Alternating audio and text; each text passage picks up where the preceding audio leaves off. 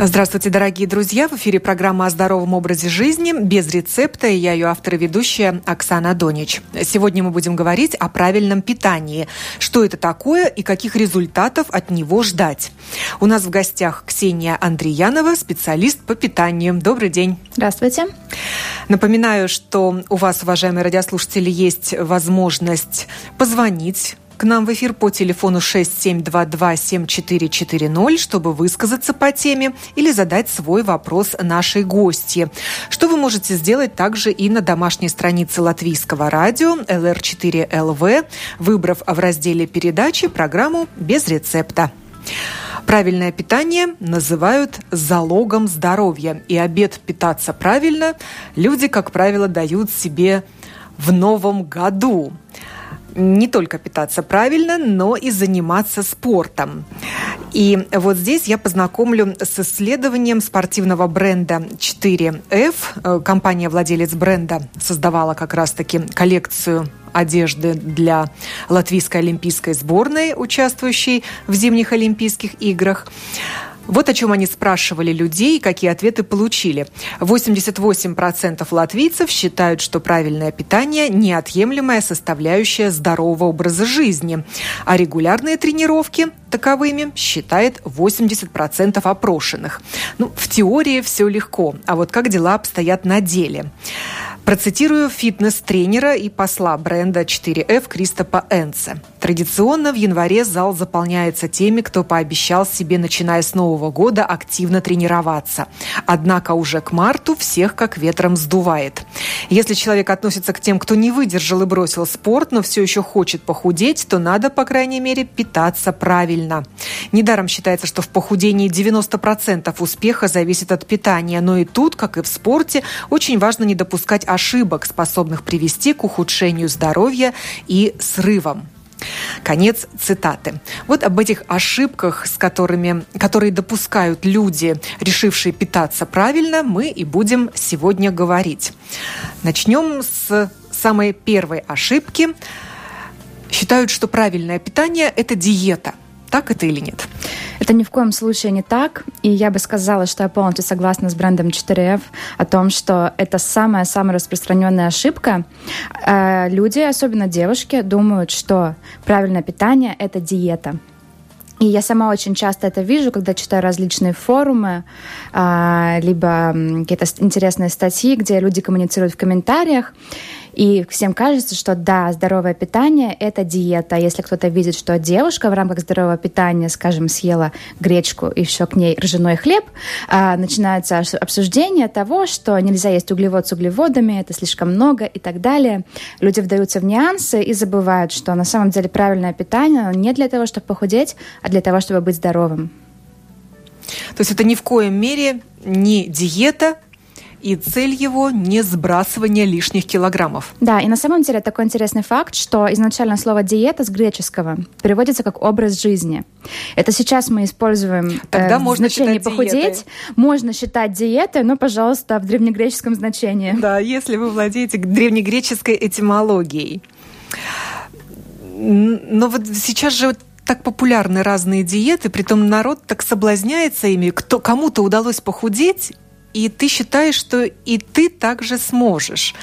Да, у, среди моих коллег есть тоже такие люди, которые набрали после новогодних праздников несколько лишних килограммов, им посоветовали сесть на, приведу пример, не знаю, скандинавскую диету, и действительно есть результаты, 3 килограмма минус, но потом процесс затормаживается. Энтузиазм пропадает, и до свидания, скандинавская диета. Да, это происходит потому, что э, все кратковременные решения не работают.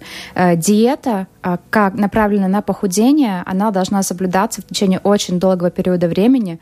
Это несколько лет, э, где дальше следует э, просто здоровый образ жизни, который поддерживает полученные результаты и не позволяет сброшенным килограммам вернуться. Э, все радикальные диеты, монодиеты, например, всякие капустные, э, кефирные. суповые, кефирные, э, все диеты, где в течение недели или двух нужно есть один продукт, либо такие диеты, где в день нельзя съедать больше 500-800 калорий, они вредны для организма, потому что вес теряется слишком быстро, но то, что уходит, это не жиры. Жир уходит 1 килограмм в неделю. А, то, что мы теряем на радикальных диетах, это вода и мышечная масса. И как только такая диета заканчивается, а, а, сразу вес возвращается в течение очень короткого времени, и это то, что называется эффектом йо-йо, когда скинули, получили вес обратно. Опять у человека начинается депрессия, он чувствует себя слабовольным, а, ему грустно от того, что вес вернулся, и он опять бросает в себя в новый цикл новой радикальной диеты, которая никогда не закончится. Да, считает, что та диета была плохой, следующая да, берут будет лучше. новую диету, и, а, к сожалению, также очень часто портят себе а, организм, зарабатывая язвы, гастрит и даже заболевания похуже, потому что неделями питаться одним продуктом это очень и очень вредно. Интересное название эффект йо-йо помню, была такая игрушка на веревочке, да, поднималась. Да, именно от этой игрушки назван этот эффект, да. Ошибка вторая. Правильное питание для снижения веса. Ну вот мы ее только что и обсудили. Но оказывается, что нормализация веса – это лишь прият, приятный и побочный эффект. Но действительно можно сбросить э, какие-то килограммы, если ты переходишь на правильное питание? А, это зависит от цели человека и от того, как он э, организует свой план питания. Конечно, если раньше человек ел, скажем, 4000 калорий в день, если это были фастфуд каждый день, и потом еще и чипсы, и кола, и сладости, то, переходя на здоровое питание, скажем, 2000 калорий в день, то, естественно, он будет получать уже э, меньше энергии, чем раньше, и расходовать энергии больше, особенно если он записался в спортзал и все-таки начал заниматься, и, естественно, вес будет уходить, потому что вес человека — это второй закон термодинамики. Нам нужно получать э, меньше энергии, чем мы тратим. Если при здоровом питании человек это делает, то, естественно, да, он похудеет.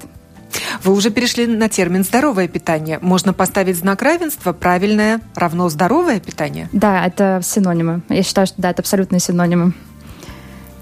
То есть, если мы даем себе обед питаться правильно, мы должны выбирать исключительно здоровые продукты. Э, конечно, ну, может быть, э, раз в неделю можно позволить себе э, съесть что-то вредное и запрещенное, так сказать. Но в любом случае это не должно быть каждый день. Э, я бы сказала так, что да, правильное питание – это питание только здоровыми продуктами, э, но в правильное питание не исключает то, что иногда на праздник мы можем позволить себе что-то вредное, и не нужно чувствовать себя виноватым. Потому что как только мы съедаем вредное и чувствуем себя виноватыми, опять включается вот такой вот э, цикл неприятных ощущений, э, депрессии, плохого самочувствия, ненависти к себе. И опять же, это ни к чему хорошему не приводит, потому что когда у нас плохое настроение, опять хочется что-то сладенькое, и опять начинается такой замкнутый круг. Заесть неприятности хочется, да, шоколадку или там э, Банан считают, да, антидепрессантом? Бананы, э, черный шоколад и помидоры. Хорошее сочетание. Но вот, кстати, есть у этого термина э, выпрошенная пища или запрещенная еда свое обозначение на английском называется cheat meal. Правильно я перевожу, да? Э, да. Что можно себе позволять иногда вредные продукты. Не, ну, конечно, можно от того, что изредка человек съест вредный продукт, э, не станет хуже. Главное, чтобы это не было каждый день. А праздники, в принципе, не для того и существуют, чтобы люди порадовали себя чем-то необычным, что они не едят каждый день, так что это вполне нормально. Главное, чтобы в удовольствие это было. Да, главное, чтобы было в удовольствие. еда. Да, и э, не попрекать себя этим, потому что как только мы себя попрекаем, опять хочется заесть э, свои плохие эмоции чем-то сладеньким. А особенно если кажется, что правильная, она же здоровая еда, она же невкусная еда. Развенчайте этот миф. Это зависит от каждого человека индивидуально, как он умеет готовить и насколько он мотивирован готовить. Естественно, если человек думает, что правильное питание это гречка и куриная грудка, такое довольно-таки стандартное да еще сочетание, соли. еще и без соли. А, одно дело а, сварить э, просто куриную грудку, которая будет сухая и невкусная, а другое дело, например, эм, положить ее в фольгу и запечь ее в духовке. С овощами, С овощами и различными приправами. Это будет уже другое вкусное, сочное блюдо. То есть нужно искать какие-то креативные решения э, о том, как э, свое питание разнообразить. И приправы, я считаю, или низкокалорийные соусы – это очень хорошее решение. Если мы очень любим заливать мясо майонезиком очень часто, тот же самый майонез можно заменить греческим йогуртом. А, в этот греческий йогурт замешать, например, карри, базилик, любые приправы, которые нравятся, и использовать вот такой вот соус вместо сметаны или майонеза, и это уже не будет сухое и неинтересное. Или приготовить домашний майонез. Ну, я бы не сказала, что домашний майонез это хорошая альтернатива, потому что составные части, э, яйцо, э, растительное масло, они все равно довольно-таки очень калорийные. А, то, что, ну, опять же, зависит от того, сколько. Если это одна чайная ложечка, то никакой беды не будет. Но если, опять же, это человек ест ложками, думает, что домашнее лучше, ну, к сожалению, лучше по составу будет, а вот по эффекту на вес не очень. Но это если есть цель похудеть, а если такой цели нет? Если цели нет, э, то, в принципе, э, один из постулатов здорового питания, то, что мы едим как можно меньше продуктов животного происхождения и как можно больше продуктов растительного происхождения. Но поскольку в этом же майонезе есть яйца, что продукт животного происхождения, это уже означает, что слишком часто его не надо, но время от времени, конечно же, можно. А подходит ли такая система питания, где меньше продуктов животного происхождения, а больше растительного для наших широт? А, подходит. А, есть, конечно, такой миф, что я не говорю сейчас о вегетарианстве, чтобы слушатели, может быть, не поняли неправильно, а именно о том, что основа питания — это не мясо, не молочные продукты, а именно свежие фрукты, свежие овощи и их соки. Также тушеные овощи и приготовленные на пару. Если раньше говорили о том, что все-таки нам это не подходит, особенно зимой, то сейчас уже считается, что это не так, Потому что если раньше люди жили более отдаленно, и, может быть, в магазинах зимой не было такого выбора овощей и фруктов, как сейчас, то сейчас мы заходим в любой супермаркет, и мы можем купить в течение года а, примерно все одно и то же. Фрукты доступны, овощи доступны. Так что сейчас не нужно бояться, что мы в своих широтах зимой можем недополучить какие-то витамины. Ну, со скепсисом относятся любители здорового питания к качеству овощей и фруктов, предлагаемых нашими супермаркетами? Или нужно места знать, где их покупать? А, хотелось бы понять, э, к чему именно относится скепсисом. Очень часто думают, что в них э, меньше витаминов и минеральных веществ, э, чем в тех, которые выращены в сезон. А, я бы сказала, да, это так, и да, это не так. А, потому что, да, действительно, а, у местных овощей, а, которые выращены в сезон, в них содержание витаминов и минеральных веществ больше, но не намного. Некоторые думают, что вот зимние овощи и фрукты, которые сейчас у нас на прилавках, они абсолютно пустые. Они не пустые ни в коем случае. Там все есть, только чуть-чуть поменьше, чем в сезон. Поэтому смело идем, покупаем и едим. И также не нужно бояться, что э, они обрабатываются чем-то, чтобы они хорошо хранились, или там их накачивают, не знаю, витаминами, ну, да, ну что только да, не придумывают. В социальной сети можно встретить ролик, как выращивают бананы, и как потом их обрабатывают, прежде чем они поступят на прилавок магазина. Ну, в общем, страшилки разные. А, все... А... Не только про животных, да, но и да. про овощи фрукты тоже. Овощи фрукты, которые находятся легально на прилавках а, легальных магазинов, а, у них есть все сертификаты о том, что этот продукт безопасный. Так что бояться не надо. И я очень часто слышу, например, про яблоки, что они вот прям вот прям светятся, такие. восковые. А, зимние сорта яблок естественным путем вырабатывают воск для того, чтобы они себя защищали от холода. Так что всему есть объяснение, и не нужно бояться ни в коем случае обычных нормальных продуктов. Если хочется чего-то бояться, бойтесь фастфуда, бойтесь сладостей. А вот хороших овощей и фруктов, хоть они и зимой, бояться не надо. Ну а какая польза от огурца или помидора, выращенного гидропонным методом в теплице? А, то, что он вырос в теплице, это еще не означает, что он пустой, без витаминов и минеральных веществ. А, вырасти может по-всякому. А, естественно, меняются его вкусовые нюансы, потому что то, что получало солнышко, оно всегда будет вкуснее. И то, что выращено в более богатой почве, оно всегда будет вкусней. Но и, может быть, отличается незначительное содержание витаминов минеральных веществ. А то, что он вырос в теплице, он настолько же натуральный, он настолько же естественный, только у него были немного другие условия, в которых он рос. А, поэтому у него немного другой вкус, который, к сожалению, проигрывает, но все равно он остается как бы полезным, здоровым, естественным. И опять же, в нем немного меньше витаминов и минеральных веществ, но на практике это значение не имеет. Съедите, съедите вы э, полтора огурца, один, скажем, один огурец в сезон или полтора огурца вне сезон, там это все уравнивается. Заговорили о том, что нужно готовить вкусно, и сейчас наш главный Главная кулинарная книга – это интернет. Мы ищем там э, видеоролики, как что готовить, или просто описание рецептов, э, снабженные пошаговой инструкцией с фотографиями. Есть в этих фотографиях и большая опасность. Даже термин такой интересный. Сегодня вот мы сыпем англоязычными терминами «фуд-порно». Честно говоря, не сталкивалась раньше. Вот перед этой программой я углубилась и изучила, что же это такое. Это вот так, так скажем, удовольствие от созерцания еды, процесса приготовления пищи и вкушения состряпанных лакомств. Ну а в интернете фуд-порно – это такие фотографии, которые ну, крупным планом изображают, ну, так скажем, сочность и аппетитность того или иного блюда.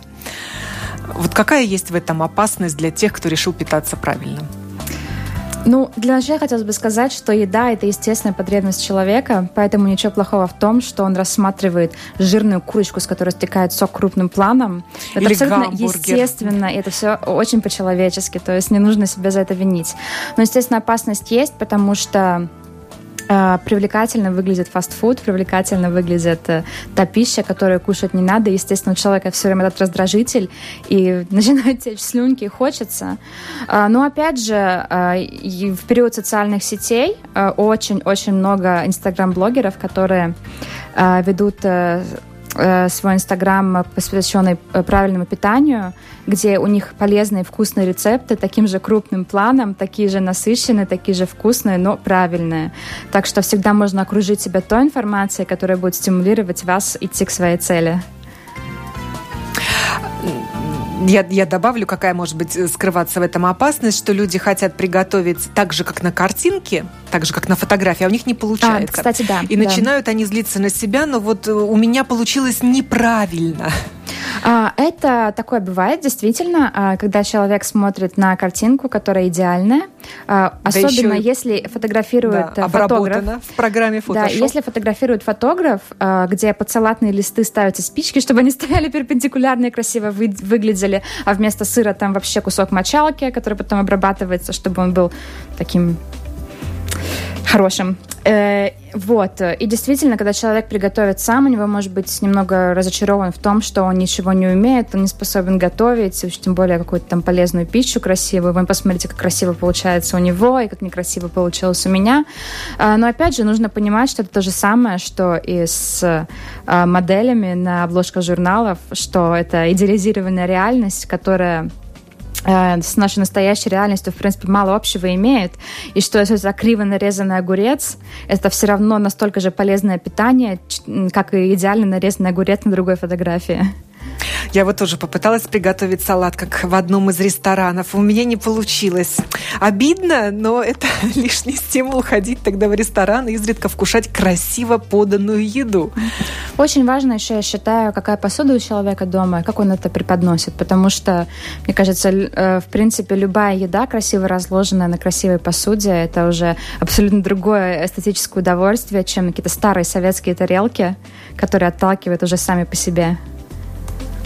А какие вы тарелки советуете, чтобы м, вот если человек нацелился похудеть, чтобы снижать аппетит и чувство голода? А, Есть исследования, да, показывающие, что а, цвет а, посуды влияет на съеденный объем.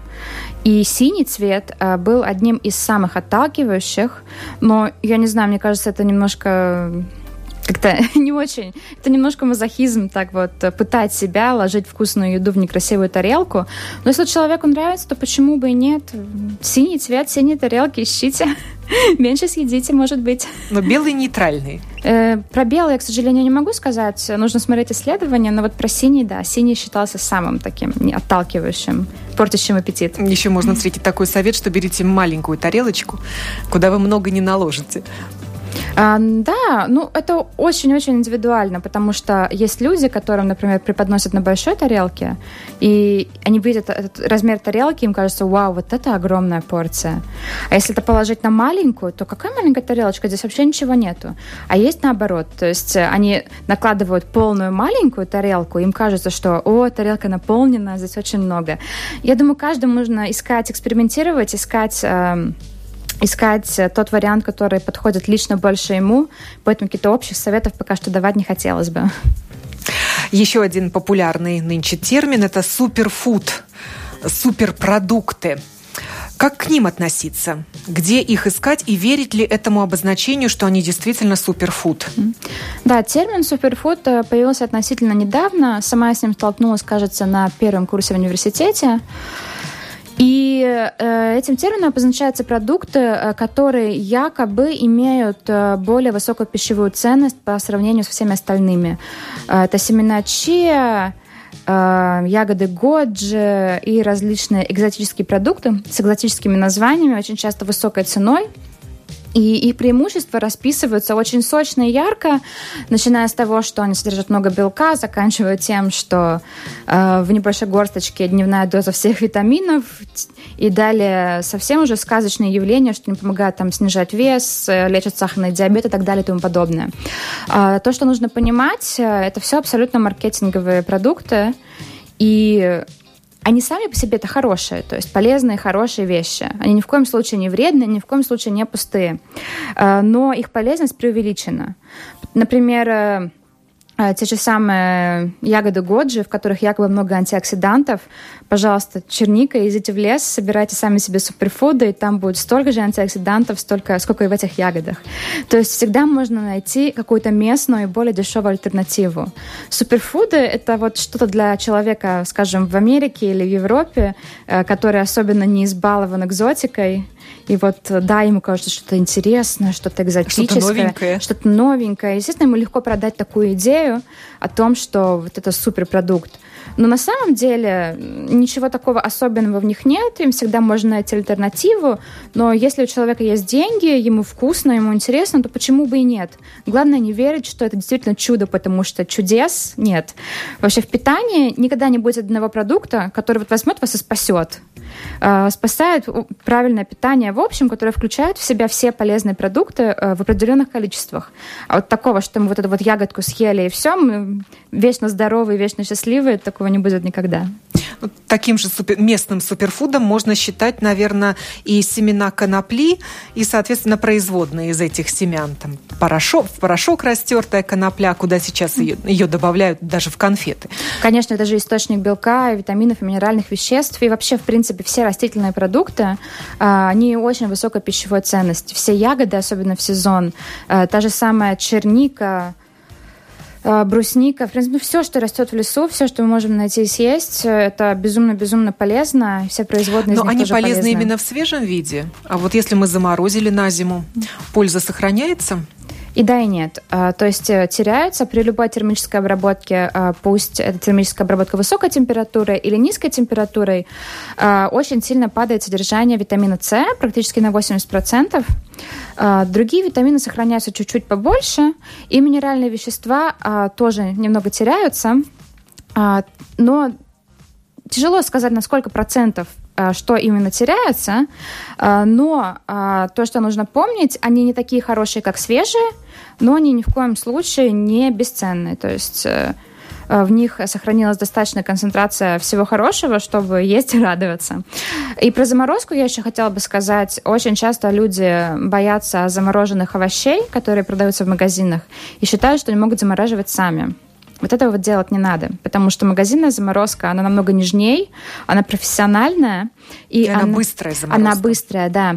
И когда мы размораживаем такие продукты, у них э, остается вот их форма изначальная. Это очень хорошо. Это означает, что минеральные вещества в них сохранились. Когда мы замораживаем дома, у нас непрофессиональная медленная заморозка, и кристаллы льда э, разрывают клетку э, этого овоща или фрукта изнутри, и тогда минеральные вещества уже оттуда, ну, грубо говоря, вытекают. Поэтому замораживать дома на самом деле намного хуже, чем вот покупать уже замороженные овощи и фрукты, которые в магазинах. Мы заговорили о пищевой ценности. Объясните, что это такое? А, пищевая, как разобраться да. в этом? А, пищевая ценность э, – это общий термин для содержания белков, жиров, углеводов, витаминов, э, минеральных веществ и клетчатки. То есть э, это вот такая совокупность э, всего того, что нужно организму для того, чтобы он мог нормально функционировать. И когда говорят о пищевой ценности, нужно смотреть, к какой группе принадлежит продукт. Он белковый, Э, продукт с полезными жирами, либо это углеводный продукт, в нем быстрые углеводы или медленные углеводы, так называемые. Ну, на самом деле, очень сложно рассказать, но, в принципе, то, что нужно знать, э, что пищевая ценность, такое понятие довольно-таки растяжимое, и нужно уже конкретно задавать вопрос, вот что именно в ней интересует.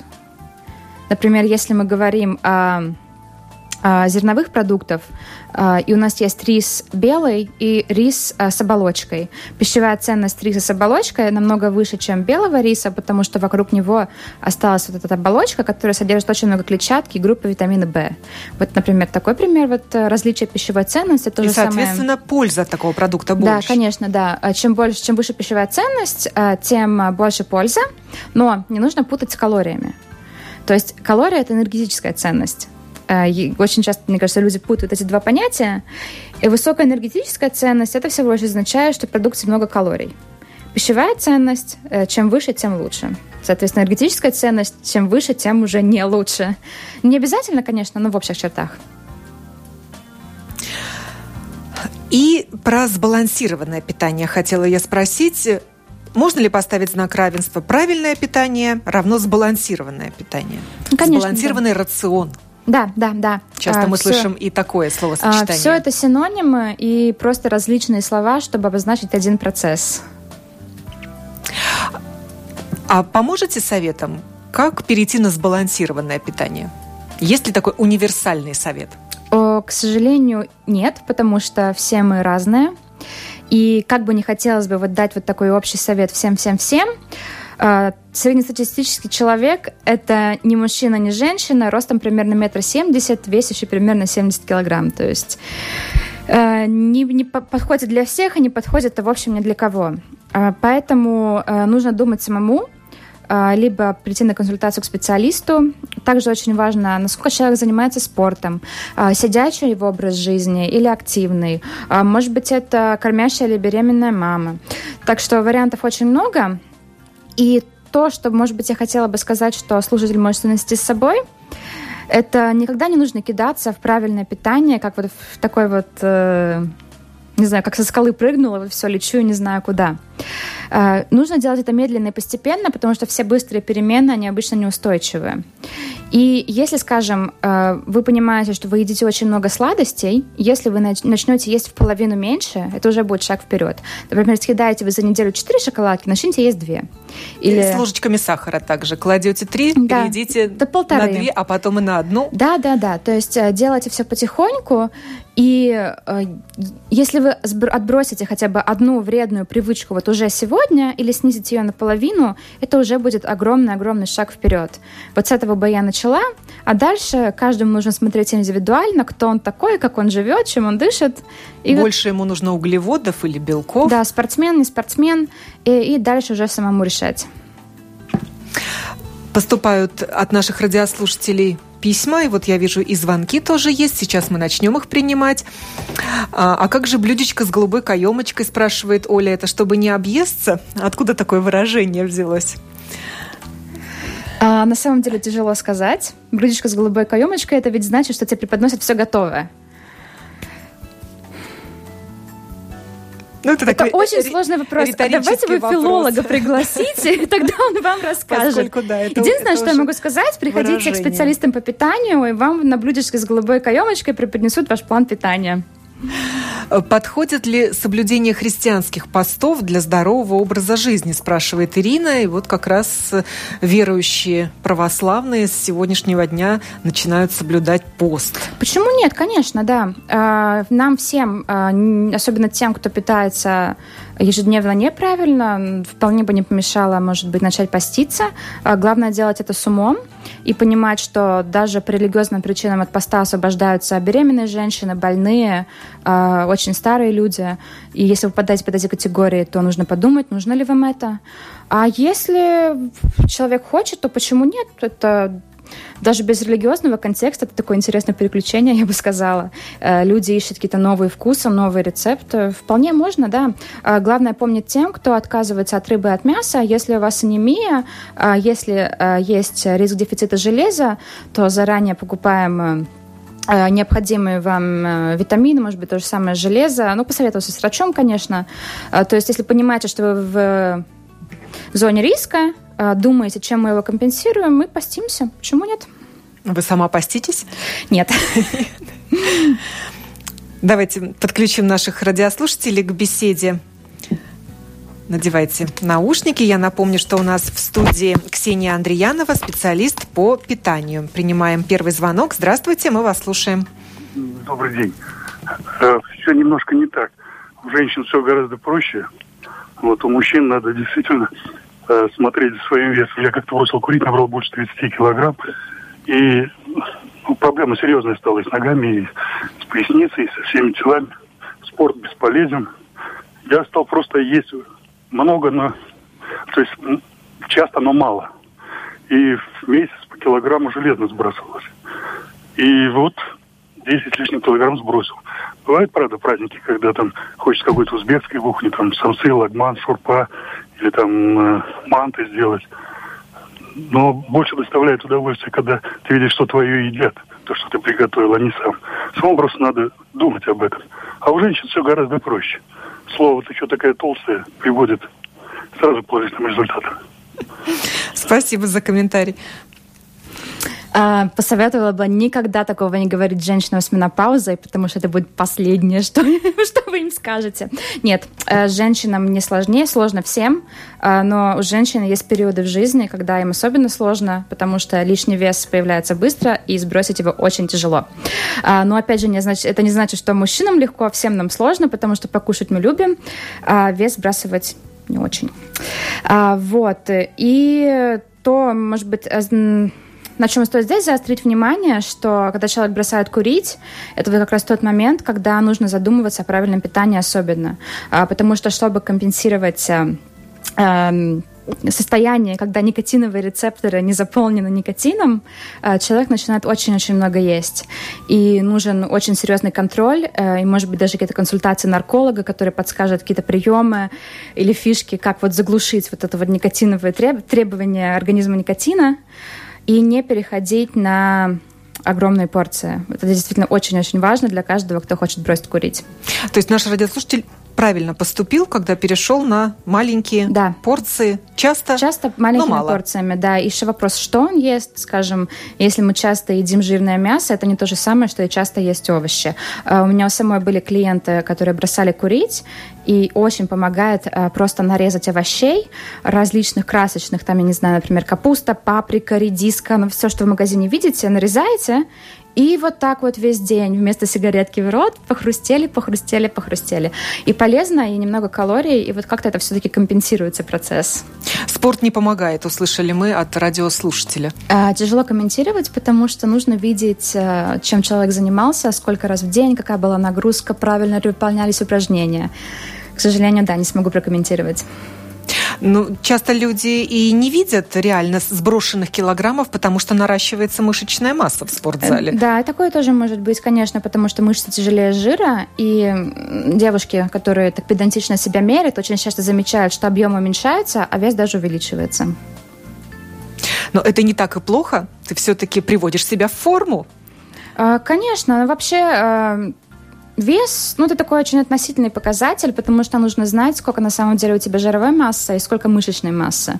Потому что весы могут показывать много, а на самом деле у нас очень атлетич, атлетичный мужчина, э, у которого ничего лишнего нет. Или, например, у нас может быть худенькая женщина, у которой веса достаточно мало, но она не, не в тонусе, мягкая, и у нее очень много жира. Так что да, главное знать, вот сколько у вас мышц и э, сколько жировой массы. На, ну, на вес, конечно, нужно смотреть, чтобы он был в норме, но это не такой вот, я бы сказала, прям абсолютный показатель. Здоровья или правильного образа жизни. Еще один звонок принимаем. Здравствуйте, мы вас слушаем. А, добрый день.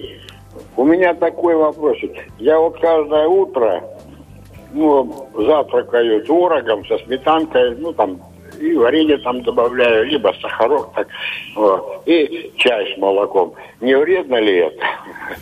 Мне 65 лет. Спасибо. Ну, в принципе, э, не вредно, ни, ни одного вредного продукта я не услышала, кроме сахара. А, но если все в порядке, если нет проблем с холестерином, а, если нет проблем с сахаром, то есть нет сахарного диабета второго типа, и если чувствует себя человек хорошо, то почему бы и нет? Я бы, может быть, посоветовала разнообразить немного углеводами, то есть кашки, например, овсяновую, гречневую, цельнозерновые различные кашки. А, например, один день кашка, второй день такой творог. Ну, а в общем, ну, почему нет? А сидеть исключительно на овсянке полезно? А, несколько дней подряд, в смысле, как монодиету? Ну, ну вот традиция такая, овсянка на завтрак и ничего другого. Или все-таки нужно отказываться? Где-то я в интернете встречала, что э, овсянка выводит кальций из организма. Вот верить этому или нет, если есть питаться только этой овсянкой на завтрак? Я думаю, можно питаться овсянкой на завтрак. Это просто, это скучно, но это не вредно. А что касается вывода калия, Тяжело комментировать такого факта. такого факта я не знаю, в первый раз слышу, но в интернете, да, очень любят пугать тем, что что-то выводит что-то. А если бы люди знали вообще, а, сколько продуктов конфликтуют между собой, и очень часто одно мешает всасываться другому. Но дело в том, что организму это в принципе все равно. В итоге он все равно получает то, что ему надо. Поэтому лучше просто не думайте об этом и ешьте, питайтесь полезно. Еще один радиослушатель хочет нам что-то сказать. Говорите, а пожалуйста. Расскажите, пожалуйста, о сыроедении и особенно о солнцеедах. Спасибо. Да, сыроедение – одна очень интересная теория. Э, если мы представим вообще питание людей в виде пирамиды, э, то есть вегетари... вегетарианство, э, где люди не едят мясо. Далее у нас есть веганизм, где люди полностью отказываются от продуктов животного происхождения, в том числе и молочных продуктов, и любых продуктов, которые содержат что-то из мира животных. И далее у нас есть сыроеды, которые едят э, только овощи и фрукты, только в сыром виде. И если вегетарианцы, веганы, они э, могут обеспечить себе здоровый образ жизни здоровое питание, то, к сожалению, сыроеды, э, они не могут этого сделать, потому что только из сырых овощей и фруктов э, нельзя получить то, э, что организму необходимо. Э, к сожалению, ведут они себя иногда как секта, то есть э, все то, что я сказала, меня бы назвали незнающим, некомпетентным человеком. А, рассказывают о том, как улучшилось их здоровье, как они излечили себя от неизлечимых болезней. А, но, к сожалению, они много умалчивают о том, что с ними происходит после нескольких лет такого образа жизни. И те врачи и специалисты, которые работают с последствиями, они все единогласно могут сказать, что сыроедение на практике нереализуемо. Э, можно так питаться в течение короткого времени, но то есть как постоянный образ жизни на много лет это ни в коем случае и ни в коем случае не детям, растущим организмом. А какие последствия могут быть губительные? А, во-первых, это недостаток белка, а, что замедляет рост, а, развитие тех э, кто, организмов, которые развиваются. А дальше, э, ну, поскольку вообще зачем нам нужны витамины, питательные вещества? Для того, чтобы организм функционировал. То есть, например, у женщины первое, что происходит при сыроедении, через какое-то время начинает пропадать менструация, то есть организм понимает, что он сам себя не может прокормить, и тем более он не сможет прокормить ребенка, который может теоретически появиться. А далее начинаются проблемы с сердцем, проблемы с почками, печени, ну, в принципе, потихоньку начинают э, заболевать все органы от того, что они просто не получают то, что им нужно для жизни. И да, действительно, если вы прочитаете, что про сыроедение, картина будет очень солнечная, красивая, как бы они сами по себе рассказывают, что они очень довольны, счастливы, все у них хорошо. Но что потом, к сожалению, об этом умалчивается, об этом уже больше не рассказываются. Это видят люди, которые работают в больницах, и ничего хорошего там не получается. Еще один радиослушатель. Добрый Алло. день. Говорите, Добрый пожалуйста. День. Алло. Мы вас слушаем. Добрый, добрый день. Извините, пожалуйста. Вот мне 73 года, но у меня мой организм иногда вот просто просит какое-то питание. Вот утром мне почему-то хочется обязательно снять кусочек мяса. Но я не говорю, что там свинину или жир или что-то. Я ем, значит, мясо. Кашу вот я захочу, я ем кашу. А вечером я кушаю последний раз где-то в пятом часу. Это нормально или нет? А вот творог у меня не идет. Молоко я уже не пью. Сметану я не употребляю. Но у меня кальций есть. железа хватает, в организме сахара нет. Но вес у меня, конечно, не избавляется, потому что я генетически, наверное, просто как по своим предкам полная. Но у меня 90 килограмм. Да, спасибо. А, я думаю, это вполне нормально, потому что у нас у каждого есть какие-то свои предпочтения. Например, э, я, я человек, который не любит каши. Вот одно время я пыталась с утра есть каши, я поняла, что я просто не способна это делать. Э, я очень люблю молочные продукты с утра. Э, и если это продукты полезные, если как бы все с человеком нормально, если ваш вес не снижается, ну, понятно, почему он не снижается, значит, до сих пор нет этого дефицита энергии. Главное, чтобы он не рос. И если все в порядке, то почему нет? Мы, это абсолютно по-человечески. Я думаю, у нас у всех есть какие-то свои желания, что мы любим есть, что мы не любим есть. Так что я думаю, не надо беспокоиться. Кто-то и супчик на завтрак ест, и ему хорошо. Да, кто-то вообще супы не ест, то есть не принимает это как А кто-то отказывается от завтрака, некогда ему, или кусок в горло не лезет. А, про завтрак, на самом деле, очень интересная тема. А, на эту тему есть много исследований. И исследования разделились на две части. Одни показывают, что люди, которые не едят завтрак, у них хуже когнитивные способности, то есть э, способность выполнять работу, мыслить, э, придумывать что-то креативное. Ну, то есть, э, да, работоспособность снижена, и уровень энергии ниже. А другие исследования, опять же, показывают, что те, кто пропускают завтрак, они абсолютно ничего не теряют. А, поэтому а, ну, вывод такой, что каждый должен смотреть э, индивидуально для себя. И если человек просыпается с утра, ему действительно кусок в горло не лезет, не нужно насильно себя кормить а, до ощущения тошноты, потому что это насилие над собой. Ну, через два часа поедите, через четыре, ну, в принципе, ну, неважно. А если человек такой, что он без завтрака не может, то завтрак, соответственно, есть надо. Например, я человек, который без завтрака никак. И я тоже. Если я не поела, то я не могу ни работать, я не хочу никого видеть, я не хочу ни с кем разговаривать. А если человеку плохо от завтрака, то в принципе, он может спокойно его не есть. То есть исследования э, есть как в пользу и тех, кто ест завтрак, и тех, кто не ест. Выбирайте, что вам нравится больше. Да, прислушивайтесь к своему организму. Еще один звоночек примем. Слушаем вас. Добрый день. Скажите, пожалуйста, а вот если человек назначено какое-то успокоительное, психотропное, и его в течение нескольких лет принимают, потом начинается рост веса. И что, от чего отказаться?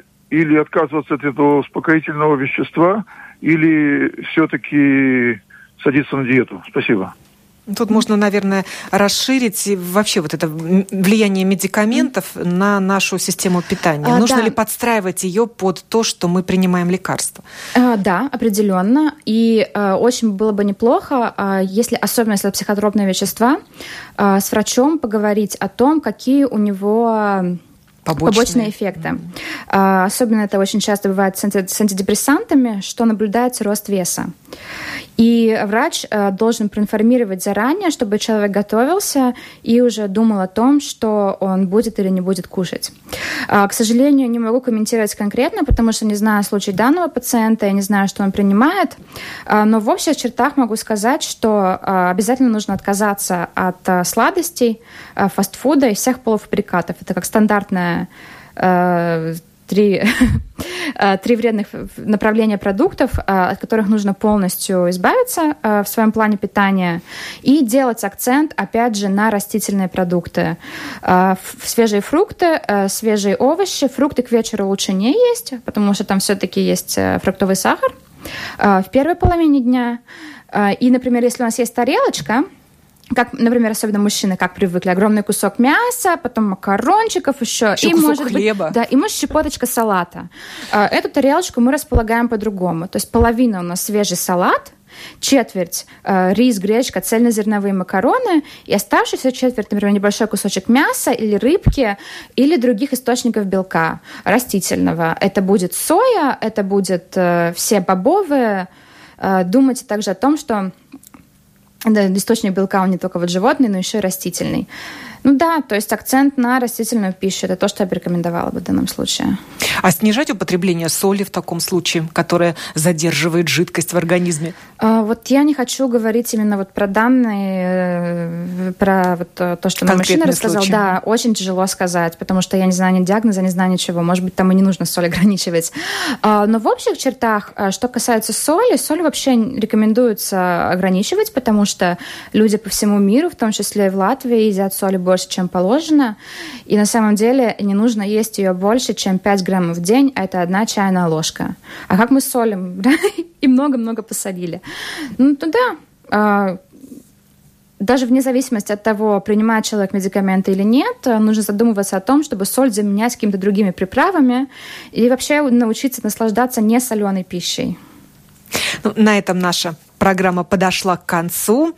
Время близится к новостям. У нас в студии была Ксения Андреянова, специалист по питанию. А говорили мы о правильном питании, что это такое и каких результатов от него ждать.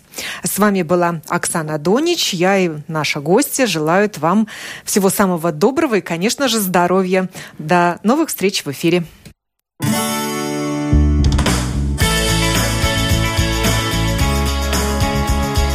Жить наилучшим для себя образом. Без рецепта.